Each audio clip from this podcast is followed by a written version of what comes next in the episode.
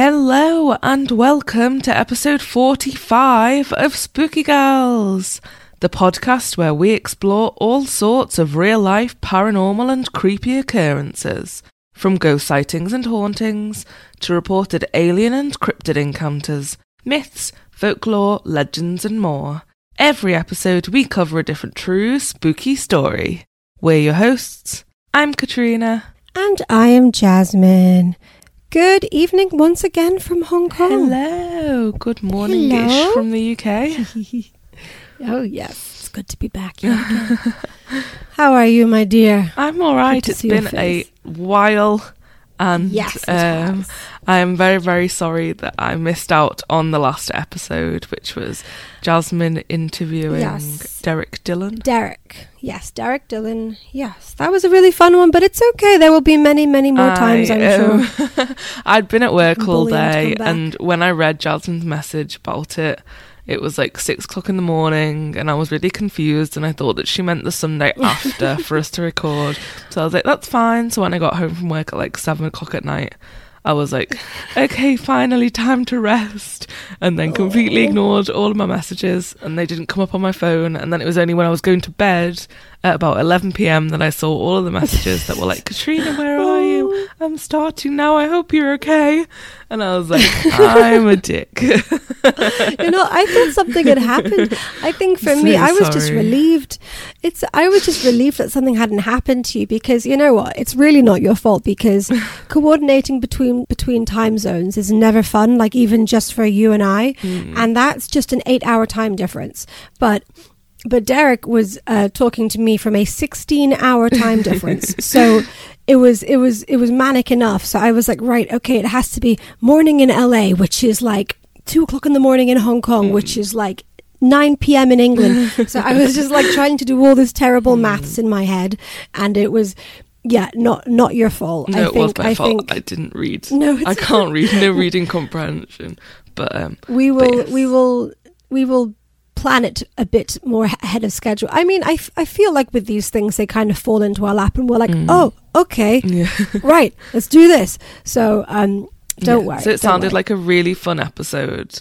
And I am so sorry, Derek. And I would have been there for those discussions. Like, I was listening to Oh, it and. I was like, oh, they're talking about Labyrinth and the Dark Crystal. And, and they're talking about all these horror films that I love. And I, I wanted to Yeah. sob. Yeah. Don't worry. Again i am sure that we will have many a cool cool guest join us. Yeah. um so fear not my dear fear not. Thank you. it's good just to have you back again. I've missed your face. For how long I don't know because like my um I'm str- struggling like like all caps hashtag struggling um oh bob. just life at the moment and university and everything and i uh, feel that. I feel that. and my mental health is yeah pretty pretty horrendous and then it's like when I do have the energy to do something I just sit down and like binge watch funny TV so um, I mean, again, I, I, I cannot blame you, and I don't think any. I think all of our mental health, healths, Healths. healths, healths sounds that like that sounds like a non-word. I can see why people don't bother learning English in Hong Kong, but yeah, I think that everyone's mental health has taken a sizable dip, shall we say, in recent years. So I am sure that nobody is holding that against you, Thank Bob. you. Thank you very much. And and finally, which I'm obsessed with now, I finally watched the TV series of What We Do in the Shadows. Isn't it amazing? I oh, it's so it's- good. I was I put it off for so long because I loved the film. Yeah. And then I watched it because I thought it was going to be just like really stupid, and I thought they were going to like recycle everything. They didn't recycle a single joke that I can remember. It was completely It's yeah. It was like a different cast fucking everything. funny, like amazing. yeah, I loved it so much. I'm so I'm so glad that you finally got around to watching it So because I also I also because because like okay so again Katty and I I think the majority of of our like film repertoire we share because we we used to watch just sit in Katty's house and watch endless everything for hours and I do mean hours whole summer just eating candy watching TV and watching all these movies and stuff. And that was one which I remember you showed me and you were like you have to watch this one. And and it it was just beautiful. It was beautiful, and and yeah, Catty, that was one of Catty's like big, big movie loves that, and of course the one which I still haven't seen yet, Grave Encounters. yes. But yeah, while Yes. I, I still love the film and like Taika Waititi, his character Oh, yeah. is the best and like is in what we do in the shadows, the TV show. But like I care about all the characters in the show so much. Colin Robinson and Guillermo and all of them, and I love it so much. And I, Guillermo, I, love Guillermo. I love Guillermo. And like I watched it just after I binge watched all of Toast of London, which is I've Matt, not seen that Matt one. Berry. To go from that to him as Laszlo, and it's like I'm because he's so obnoxious in Toast of London, just like awful. and then I'm I'm actually in love with Laszlo and what we do in the shadows. So I'm like a bit obsessed with him. He he's a musician as well, and like his music, some of it's in Toast of London. It's actually like really really good. And, Wait, um, sorry, what's it called? Toast of London. Toast of London, yeah. He plays um if anyone has like I know most people who listen are American. So if anyone has BritBox and they like Matt Berry who plays Laszlo, he has a series called Toast of London where he's he plays an actor, an actor called um Stephen Toast.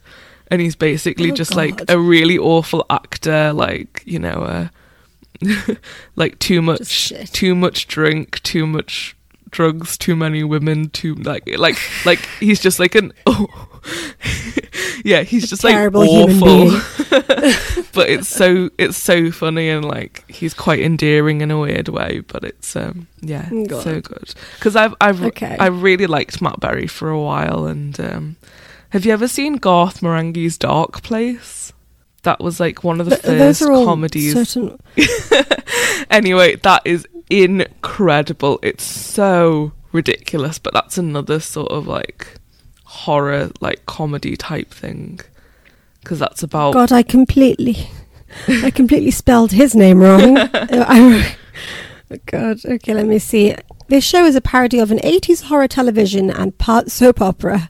Garth Marenghi is a fictional horror author making a TV show with his manager Dean. Set at Dark Place Hospital, Garth plays Dr. Douglas, who always carries a gun and tries to solve supernatural mysteries. Yeah.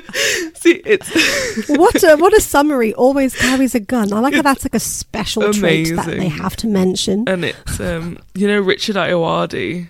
He's Oh, like- yeah? yeah, yeah, yeah. He's one of the writers, and he's in it. He he plays the um his like agent who's also in the the spoof TV show.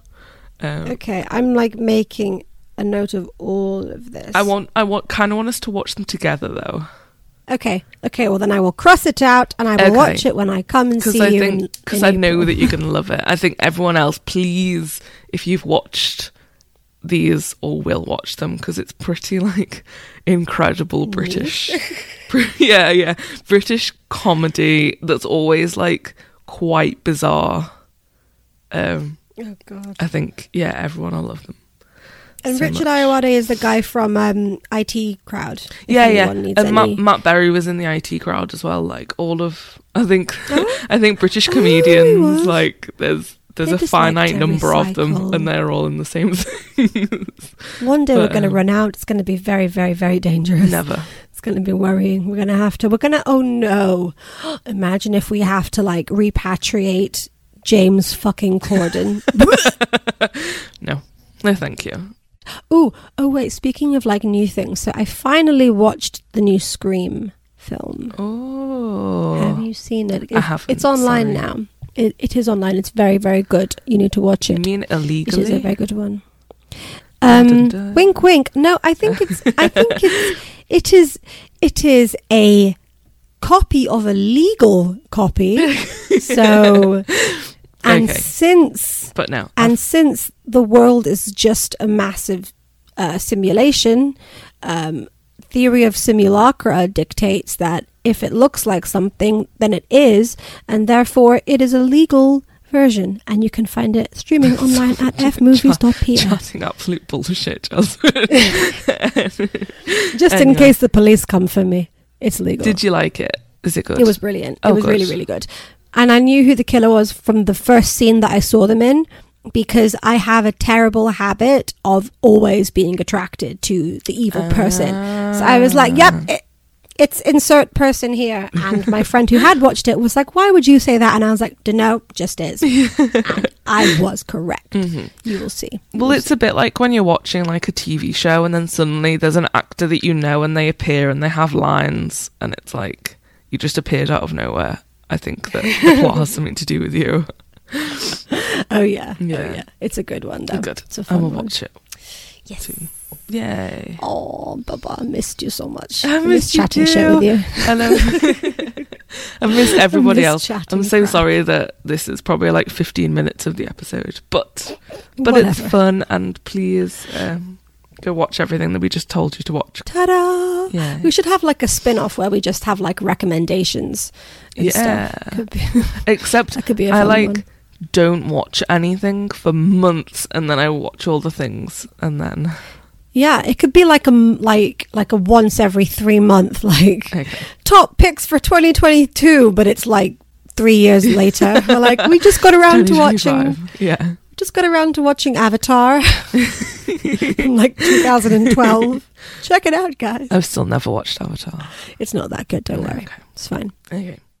So, Katrina, tell us what you have cooking for us today. Right. I have been writing this for ages and um, we had to put off this episode for about a week because I just couldn't seem to finish it. But the story is The Screaming Ghost of Burton Agnes Hall.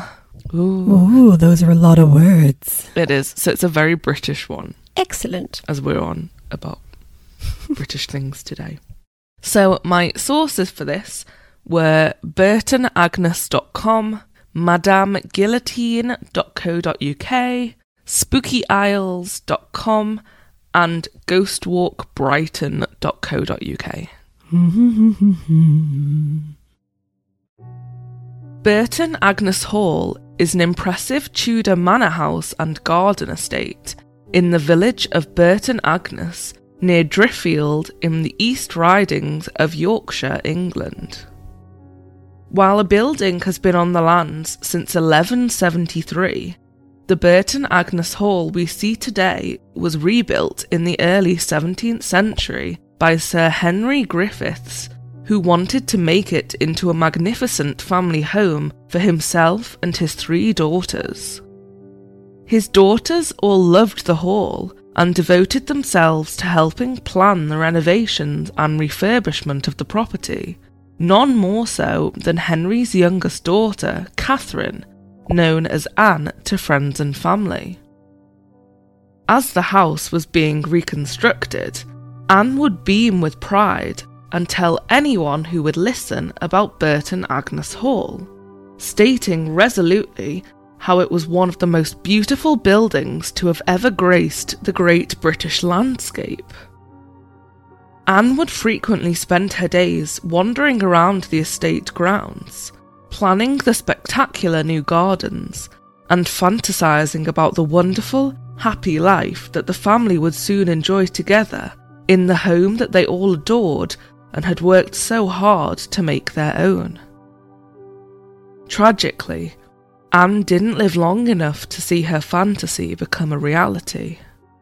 Oh. As you could probably guess, if you want something too much, you'll die.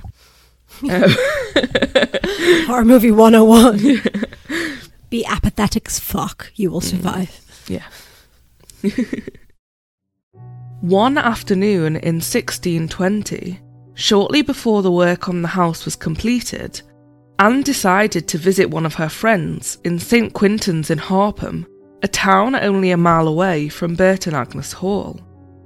However, as she approached the local landmark of St John's Well, she was viciously attacked by a gang of highwaymen who brutally beat her, stole her possessions, and left the young woman for dead. When she was eventually discovered on the road by passers by, Anne was barely clinging to life, and she was quickly brought back home to the hall. There, she languished for only a few days before developing a fever and succumbing to her injuries, her doting sisters by her side the entire time. According to legend, though, before she passed, Anne is said to have made a somewhat bizarre, macabre final request.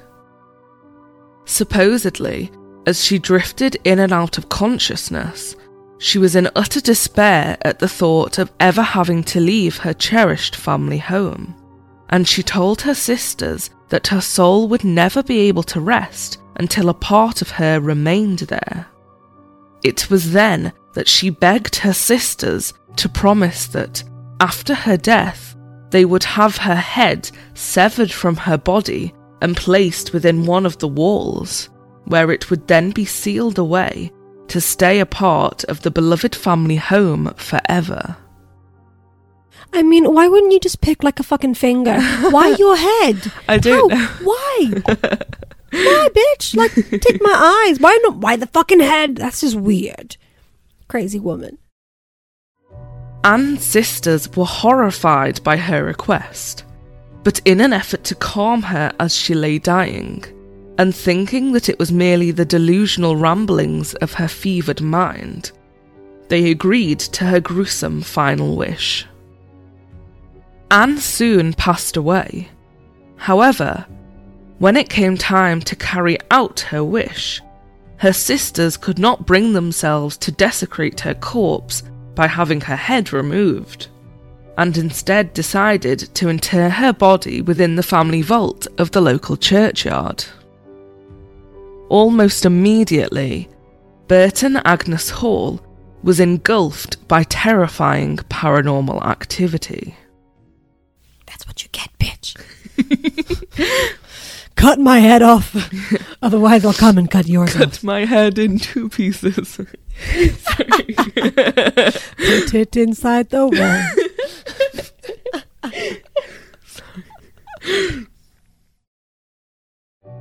Unexplained footsteps, loud crashing noises, banging on the walls, slamming doors, and horrifying, spine chilling disembodied screams echoed throughout the hall, tormenting the increasingly unsettled inhabitants at all hours of the day. At first, Anne's sisters tried their best to ignore and deny the eerie occurrences.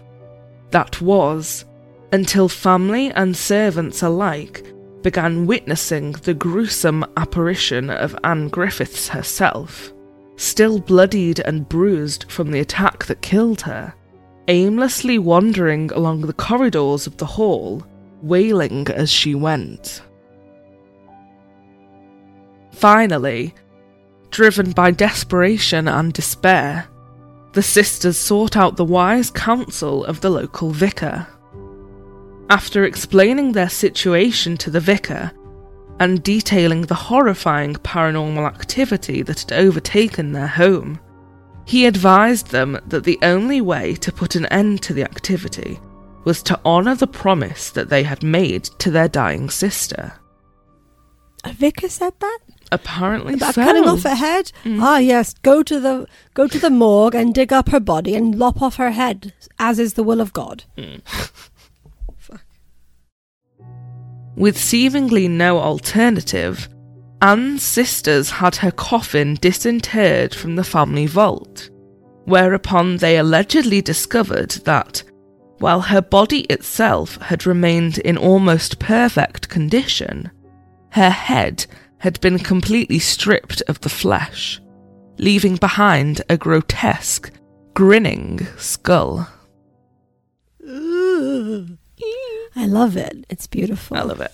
How long did this? Because um, are they sure? Because I mean, okay, they wore a lot of clothes back in the Victorian times. Well, this is pre-Victorian. This is like 1600. fucking ever ago. Yeah. Yeah. So like they probably wore even more clothes. So maybe her whole body was just I don't know decomposing, and the rest of her body also had no flesh on it, but they couldn't see it because she was wearing like fifty thousand skirts.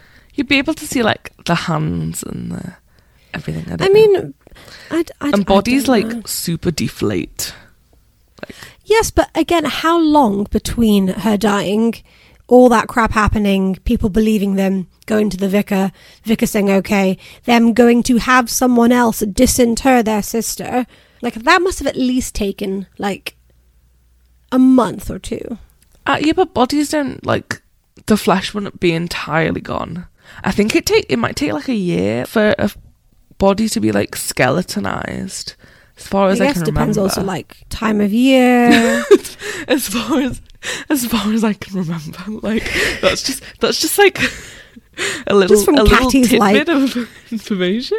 I mean, I mean, once again, I must mention our favorite documentary, um, "Mummifying Alan," which is still the best thing I can never find on the Yes. internet. It's, it's amazing, and I mean, I need to rewatch that because I think also it's to do with like the time of year when you bury them. Oh, it Oh, can yeah. make Yeah, yeah, like yeah. it can make it like a natural fridge, right? So I don't know. Anne's skull was removed and promptly taken back to her beloved Burton Agnes Hall, after which the frightening activity at the house seemed to instantly stop. It appeared as though Anne's restless spirit was finally satisfied and at peace. But only for a time. Oh, who fucking moved it again? Over the years, there have been a number of instances where the gruesome relic has been disturbed, or a new owner of the hall, disbelieving in its paranormal legend, has tried to dispose of it, each time bringing about terrifying occurrences as a result.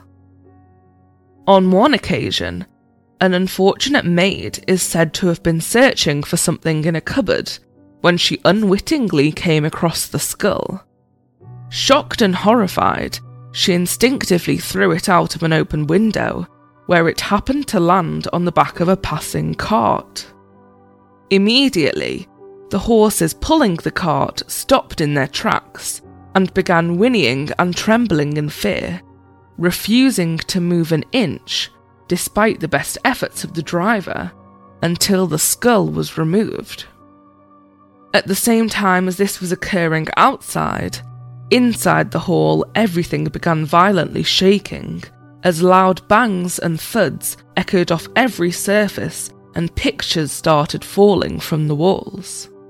The terror stricken maid quickly ran to retrieve the skull from the cart and brought it back inside, and straight away everything appeared to return back to normal. Sometime later, a new owner took over the hall who refused to believe the tale of Anne's skull, and, wanting to be rid of it, had it buried on the grounds of the property. While nothing strange seemed to occur straight away, the new owner began to experience increasingly bad luck as time went on, until Anne's restless, vengeful spirit appeared once more. Her bloodied apparition again stalked the hallways of Burton Agnes Hall, terrorising those living there both night and day, and shattering any silence with her blood curdling screams. Utterly petrified, the new owner dug the skull up and brought it back into the house in a desperate attempt to put an end to the horrifying disturbances, which thankfully it did. But you know something? I feel like just randomly hearing a scream out of nowhere would be pretty funny. Just like walking down, oh, you're like, fuck, what the fuck, where was that? And, and it just like keeps on happening. And, and like, I imagine that she wasn't even scared. Just more like, oh my god, my fucking teeth for the fifth time today, really? Oh, fucking Anne. Like, okay, get the fucking skull quickly. Like, this is just getting. Like that's what I would do, just like mm. boo every five seconds, like not even scary, just to like shit you up, mm. and then that's that's far more effective than fear. It is. My opinion. Eventually, it was decided that the best course of action was to seal Anne's skull away in a secret spot within the walls of the hall, so that it would never again be disturbed and her furious wrath unleashed upon the inhabitants. To this day, it is said that Anne's skull still remains hidden away. Although no one is sure of the exact location, it has been speculated that it's somewhere behind the wooden panelling of the Great Hall, which is looked over by a large portrait of Anne and her sisters, with them dressed in colourful, bright silk dresses, while she is all in black, somberly gazing down to denote her tragic premature death. Whether or not her concealed skull truly remains somewhere in the hall, or if it's just a fun, gruesome story to tell visitors, one thing is for certain. In one way or another, whether it's physically, spiritually, or just through her legend, Anne Griffiths got her wish. She certainly remains at her beloved Burton Agnes Hall, and will continue to do so for as long as it still stands. Yay! Mm, that was amazing. Yay, I've did you missed hearing like you tell it? stories. I love. I've never heard of that one. I love it. I hadn't either. I've got so many like weird, obscure ones. Um, I loved it. I think. thank you. I think honestly, for me, I'm just, I'm just curious, and I'm wondering how come Zach Bagans hasn't come to fucking steal the skull. Like, how what come, are you doing? How come Zach Bagans hasn't come to uh, near Driffield in the East Riding of Yorkshire? Yes, I I wonder too. I have no idea. I mean, he's there all the time. It's his favorite place to be. Who Mhm. knows? Um, but no, that was amazing. That was Yeah, thank Ooh, you. I love, I love a good old fashioned English ghost story. Yeah, they're all quite similar in that there's a Oh yeah. a scary um A big drafty old house. yeah yeah yeah Honestly, though, my question is from like, cause her her wish was not keep my skull in the house. It was put it in the walls. All along, she said, just put it in the wall and I'll be happy, right? yeah And they fucking put it in a cupboard for a poor maid to just stumble across. I would be, I would freak out too. Like, bitch, at least put it somewhere safe. Put it in the attic. Put it in the basement. Just put it somewhere where you can't just randomly come across it. Like, oh fuck, there it is. Like, I mean, if they had just hid it behind a fucking stone, this Mm, would have all been avoided. it's But true. then I guess we'd never have had the ghost story. So yeah there you go. I mean they didn't want to because it is a bit like A bit macabre. yeah like decapitating. But it was the your own sister. 1600s. Uh, I mean, you could have had it done pretty easily, I'm sure. Just you know, find the right village undertaker, yeah the right. Who needs a village undertaker I mean when you have a priest? Bob I will do it mean, like, just go to the pub buy me a drink I still can't believe the priest was just like, "Oh yes, you should do that." it's almost like um, it's it's like when like you tell your best friend something yeah, that you're thinking or feeling, and you give them like the most ludicrous, like you know, I could just do this, and they're like, "Sucks to be you." yeah, yeah, may as well do that. And, it, and, it, and it's like, really, like you're not gonna try and stop me? no, honey, go for you. yeah Do do your thing, babe. do that honey Like. So supportive, I love it. That Mm. priest was just there for the tea.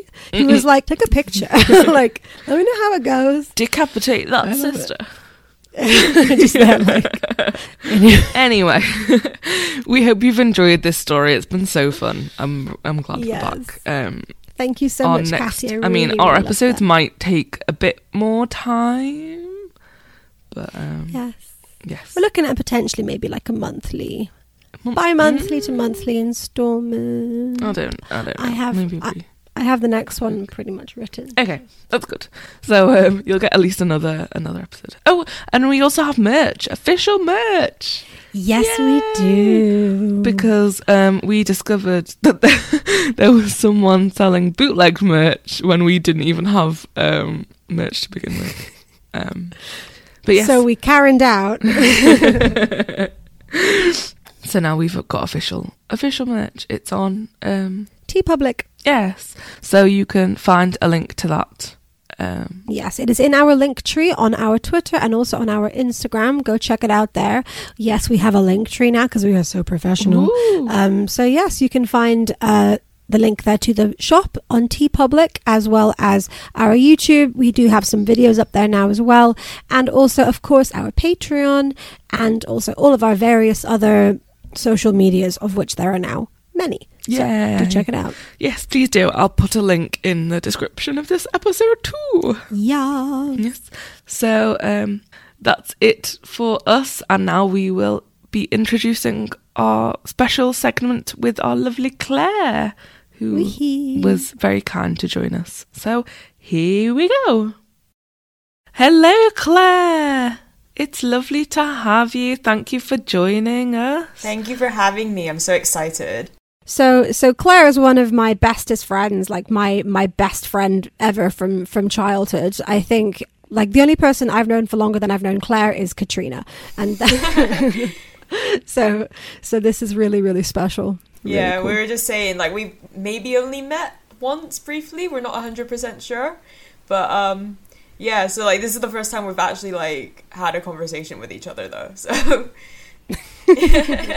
and it's gonna be out there for everyone to hear. Yeah, but like we've grown up together. Like I can remember. I have like memories of Claire with like short hair and a and a side fringe and the two little emos together. Uh, No. Family reunion. You're welcome, everyone. But yes, so um, so Claire is um, actually a professional rower for the Hong Kong national team. So she is now locked up tight and safe in China somewhere. yes, I'm in so- fourteen day quarantine in China, having left Hong Kong nine days ago. So I'm on day nine. Woohoo! Only I can't count five more days. Yeah, we're here. We're in China because um, the Asian Games, which is like I guess like the Asian Olympics, is happening in um, September, and so like normally what the team would do is they would travel across like the world and go to different countries and compete in different events, but because of like the pandemic our co- and like our coaches were like yeah we're just going to go to china for a seven month training camp. Um, and then we're just going to travel around china and um, yeah row so but we're actually like the the main event that we're training for is in september so ah, yeah okay. So you've got you've got time to be in quarantine. Hopefully not until September. yeah i've got yeah yeah hopefully but i found Yeah. out one of our first races is going to be in wuhan so that's going to be fun nice. going to be at ground zero which is going to be great It's so exciting. You need to take a lot of pictures. i will um, and see see if you can find a bat to take a selfie with, and just Yeah. blame him. Just don't eat him. Whatever you do, kid. We actually got told today as well that we're forbidden from eating any food that's like given to us outside of the quarantine, not the quarantine, sorry, the the training facilities that we will be in, because um, because like they're worried about like there being like banned substances in foods from outside the training facility. Ooh. just imagine, like I, I- I wish that was a problem. Like imagine just someone offering you food that just happened to be laced with speed. Like that's a double whammy right there. That's a gift. So do you do you get drug tested? Um, I personally have not been drug tested yet, but I think when it comes closer to like selection or like if I get selected to be on a crew for the Asian Games, then I'll probably be put on like the radar to get drug tested. Um, like So yeah, for now you can like- enjoy yourself. yes, I can enjoy myself for now. Can't even have some spiced bat with speed. Mm, yum. So Claire, I believe you have a story for us. Yes, today. I do. So I have always been interested in like kind of Japanese like spiritual culture and stuff. And um, so my story is about the ghosts of the 2011 tsunami. And I think this really stood out to me the most because, well, in my mind, it stood out to me the most because, like, I have very clear memories of when it happened. Like, we were in school, um, and, like, obviously, Japan is, like, really close to Hong Kong, and, like, we have friends that have family there and stuff. So, um, and I think it was really big all over the world, though, as well, wasn't it? Because it was, like, one of the biggest, um, earth, it was, like, a huge earthquake. But, yes, so this is my story. Um, I actually was kind of disappointed when I was um, when I was looking for um, more content on it because I thought there would be more stories, but actually a lot of what I'm gonna say they do mention in um, the Netflix episode of Unsolved Mysteries. Um, So I have picked a few things though that um, if you haven't seen it, go watch it because it's really really good. Um, and the one about um, the Japanese tsunami ghost is like so scary. That sounds horrible. I can't wait. On the 11th of March in 2011, a magnitude 9.1 undersea megathrust earthquake, its epicenter approximately 72 kilometers east of the Oshika Peninsula of Tohoku, Japan, lasting six minutes, occurred.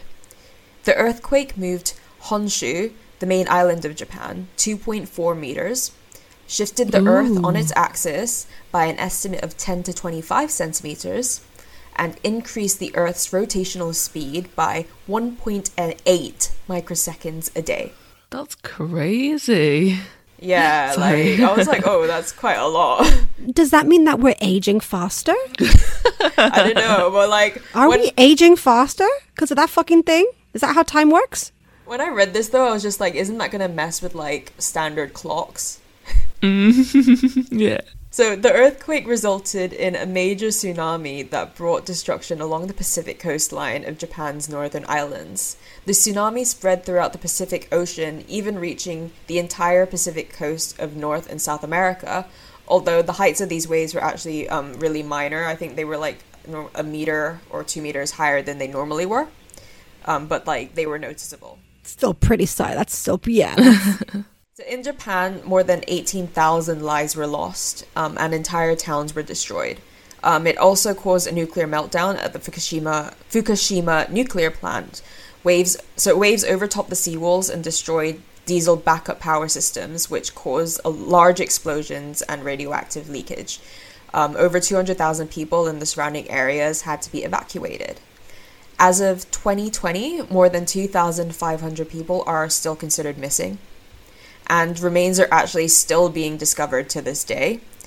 Um, last year, in February 2021, the remains of 61 year old Natsuko Okuyama, who went missing in the tsunami, so that her remains were found and identified on a beach in the northeastern region of Miyagi. Since the tsunami, there's been a huge increase in ghost sightings and possessions in Japan, as people started returning to their now devastated towns and homes to rebuild their lives and their relationships, there were many reports of strange occurrences happening. So, yeah, as I mentioned before, if you've seen Unsolved Mysteries on Netflix, you may have heard of a couple of these things that I'm about to say. So, the first one is about the phenomenon of phantom riders entering taxis. So, in 2016, Yuka Kudo, a graduate student, interviewed a number of taxi drivers, and a number of them all told strangely similar stories about ghost riders who would disappear once they reached their destination. So, one driver told the story of a young woman who hailed his cab and asked to be taken to the Miniham- Minamihama district, um, an, ar- an area now empty that was destroyed by the tsunami. When he asked if she was sure, she quietly responded, Have I died? And when the driver turned around, she disappeared. oh, that gave me chills immediately. So I also have an account of another taxi driver. Um, so he said a passenger was asked to be taken to a residential address, but when they had arrived, the driver discovered that the house had been flattened by the disaster. And then he asked, Are you sure this is the right place? However, the, the passenger had disappeared as well. God. I was gonna say, I was gonna say, um, are you sure that these taxi drivers weren't just servicing like confused drunk white people? Because I know, I know that in Chinese, gweilo literally means white ghost. So maybe they mistranslated. Could possibly, although I think they were interviewed by somebody that was Japanese, so. I mean, fair play. Yes. but so actually the the graduate student who interviewed them, um, they felt that the stories were actually reliable because um, the taxi drivers had started their meters, so I think it was like in like their logs or something. Um, Japanese taxi drivers once they start the meter as soon as a passenger gets into a car, so um, and then the taxi drivers are actually liable for the fare. Um, these taxi drivers did reveal to Miss Kudo that they didn't actually fear the vanishing passengers, though. Um, they actually often paid for the ghostly riders' trips out of their own pockets um, in the hopes that the journey is what they needed to complete to pass on. One taxi driver stated, If I encounter a ghost again, I will accept it as my passenger. Oh, I know, but I feel like that's because, like, in Asian cultures, they're so respectful to ghosts. Meanwhile, meanwhile, in the West, we're over here with Zach Bagans shouting. So yeah, my second story is um, basically a British reporter, Richard Lloyd Parry, who was an who is an expatriate, who had lived in Japan for 18 years by the time of the tsunami, also explored the ri- widespread phenomenon of these spirits in his non-fiction book Ghosts of the Tsunami. So Parry speaks of a priest who he met, uh, Reverend Kaneda, who shares with him a number of exorcisms that he has performed on people who have claimed to have been possessed by the victims of the tsunami. One of the stories that Reverend Kaneda speaks to Parry of is a woman is of a woman called Rumiko Takashi, and over the summer of 2013, the Reverend exorcised 25 spirits from her. Ooh. the most difficult ones um, that for Ramiko um, were those occasions when Ramiko was possessed by the personalities of children. Um, so here is an extract taken from Parry's writing. When a child appeared, Kaneda said, my wife took her hand. She said, It's mummy, it's mummy here. It's all right, it's all right. Let's go together.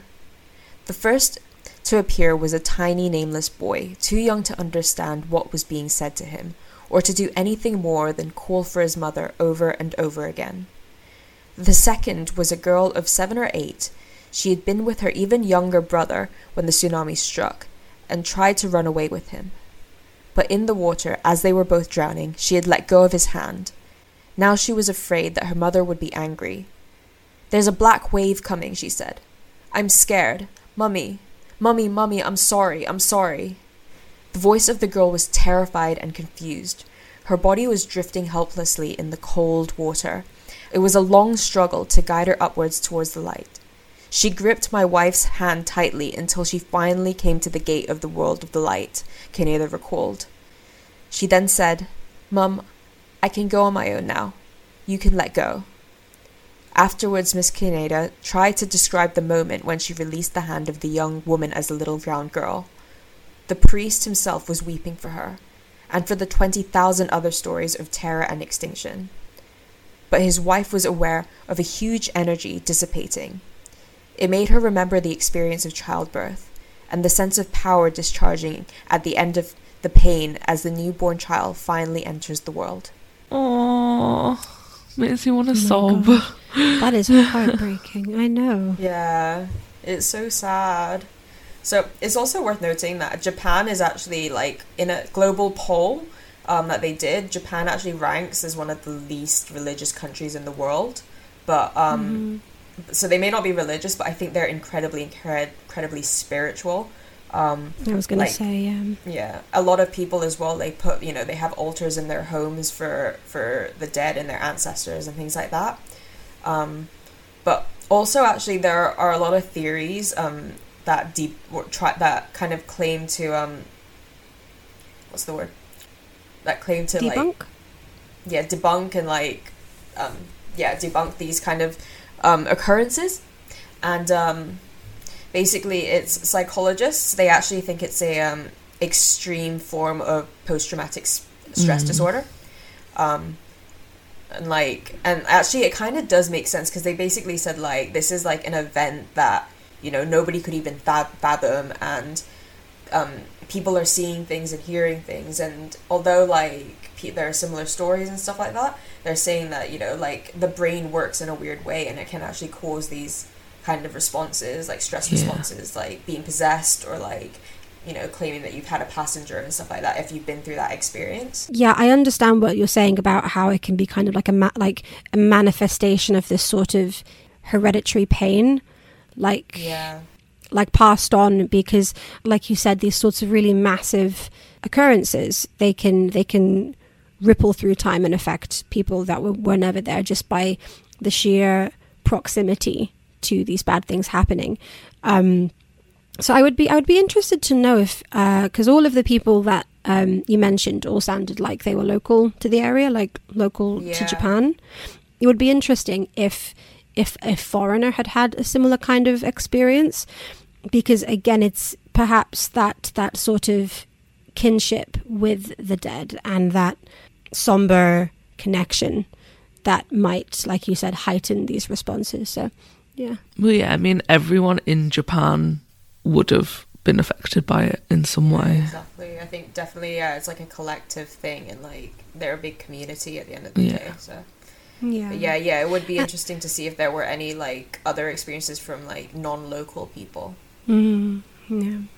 I mean, I I think that in general, Asian communities are very superstitious, even if they're not religious. I think, like you said, Claire, like spirituality and religion are totally different because in this case, they weren't being possessed by like a demon or anything like malevolent. It was just the soul of a dead person, and um, I yeah, I think you can be spiritual without being religious, and I think that's a very good example of that sort of very distinct separation between the two. Yeah, I just thought it was really interesting because it's like such a modern like you normally hear of like kind of ghosts, you know, hundreds like from legends hundreds of years ago and I I've just found this so interesting because it's like such a recent thing that's happened.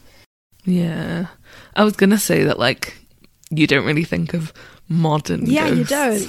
Like, you always just think of, Like a sickly Victorian child, like oh mama, like, the plague will yeah. take me. Yeah, you exactly. don't think of, like, a ghost from 2011. Yeah. That's true, actually. It's very true. a modern ghost. Those were those. Oh my god! Imagine having like a modern teenage ghost. In your house. Mm, no way. Hogging your internet, slamming the fucking door, coming home at God knows what time, screaming in your ear all the time. Like I would just, I So that's what's gonna happen next. Is gonna be like ghost Instagram accounts because like you know how they they can they can like get into all the electronics and stuff. So that would be fun. I would like that. So, thank you so much for listening, and we hope to have you back for the next episode. If you want to get in touch for any reason, just to say hello or to send us a story of your own true paranormal or spooky experience, please email us at spookygirlspodcast at gmail.com. You can also check us out on Twitter at spookygirlspod and on Instagram at spookygirlspodcast. If you want to support us further, then you can become a patron by going to patreon.com slash spookygals. And from as little as $2 a month, you gain access to bonus episodes and other awesome content that we have planned for the future. Thank you all so much, and we'll see you all next time. Stay spooky. Goodbye. Goodbye. Yay!